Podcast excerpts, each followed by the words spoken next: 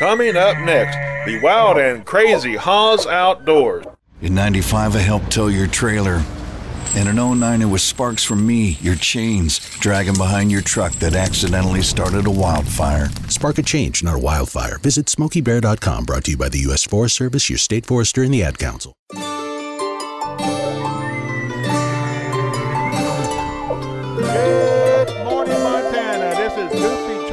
Hawes with Hawes Outdoors, the voice from the outdoors. Oh, wow. July is upon us already.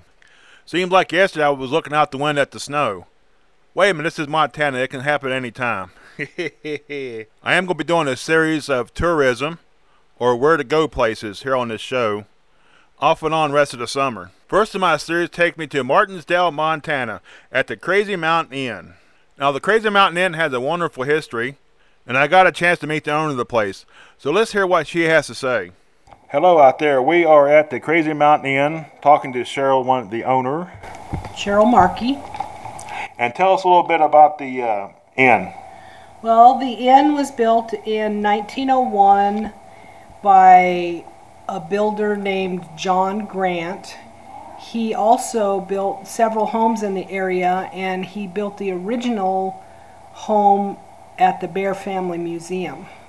As far as I know, this place used to be uh, house a lot of sheep herders, and what is my living room was the dining room where they served everything family style, and my kitchen was the kitchen for the cafe. In 1945, when they built the dam, um, they built the what is now the cafe and the kitchen, and then they added a little apartment upstairs. As far as I know, um, I have owned it and ran it longer than anyone in its history. Um, at one time, it was owned by Kessler Brewing Company. I'm not really sure what they were doing with it, but it's in my abstract of title.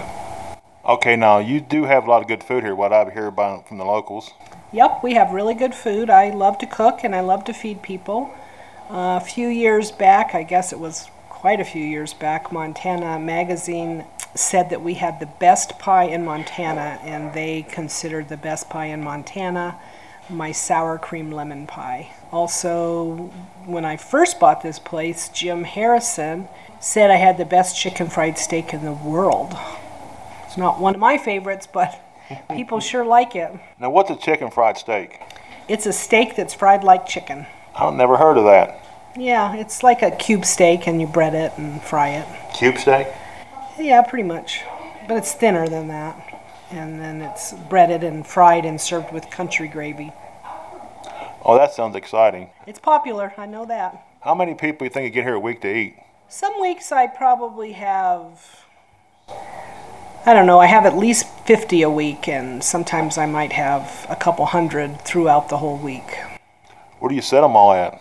Well, they're never here all at the same time. I, I seat 28, but you know, it, during the summer when the Bair Museum is going, we get quite busy on the weekends, and so we just sit them and serve them and wait for the next ones.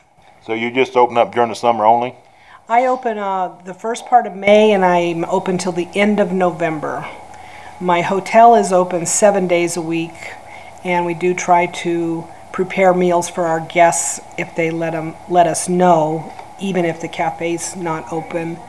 And the cafe's open on Thursday from 10 to 4 and Friday, Saturday, and Sunday from 10 to 7:30. Uh, generally, we open an extra day during hunting season, but for the summer, it's just Thursday. Now you get a lot of hunters stay here during the week. Yeah, we do. A lot of hunters, mainly on the weekends, but sometimes we have them during the week. I guess like out of town and out of state people.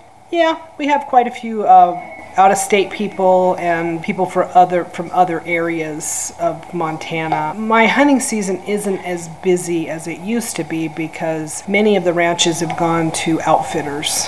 And they provide housing and meals for their dudes, I guess they would be called. Is that what you call them? Dude ranches? Well, isn't that what you call? Well, they're hunters, I guess. Guess. Yeah, they're guests. And what's the biggest elk ever came from here? Well, there's been some seven by sevens. I, I don't know what the biggest one would be. There's some big ones. Now explain the seven by seven. Would be seven points on either side. Back where I'm from, that would be a 14 pointer. Yeah, a lot of people, like people from Minnesota, say that too, but here they count either side.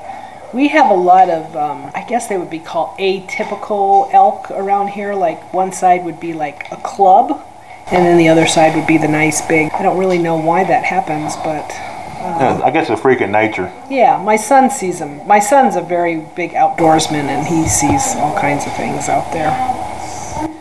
Well, this year will be my first year going elk and mule deer hunting. Well, we got an elk this year, the second to last day of the season. It was a cow. They do a late season cow hunt around here, and it sure is good. Isn't that the shoulder season? Yep, yep, it's the so- shoulder season. I believe it runs from the 15th of August to the 15th of February. They haven't announced it yet what the season's going to be.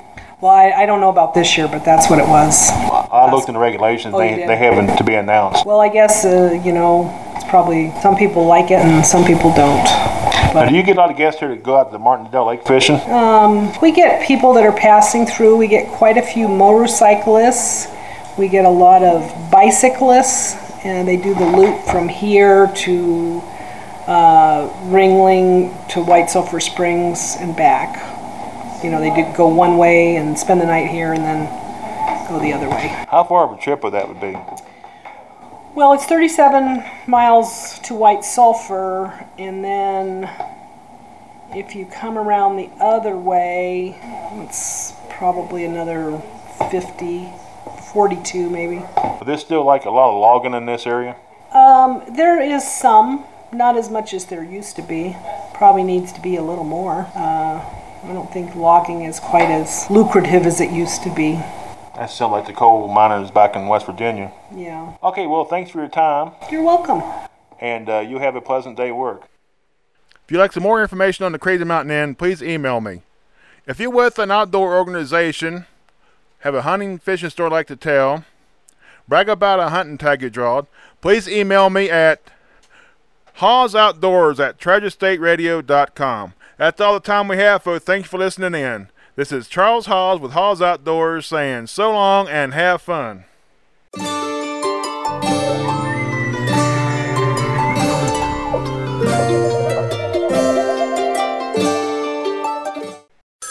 A ranger station. I'd like to report a bear hug. Okay. I put out my campfire and Smokey Bear hugged me. So you drowned the fire, you stirred it, drowned it again, and felt that it was cold? Uh huh. Yep, he's just letting you know you did good. Bear hug from Smokey Bear. Status update. I'm gonna let you go now. There are many ways to start a fire, but one sure way to put it out. Learn how you can do your part at smokeybear.com. Sponsored by the U.S. Forest Service Ad Council and your state forester.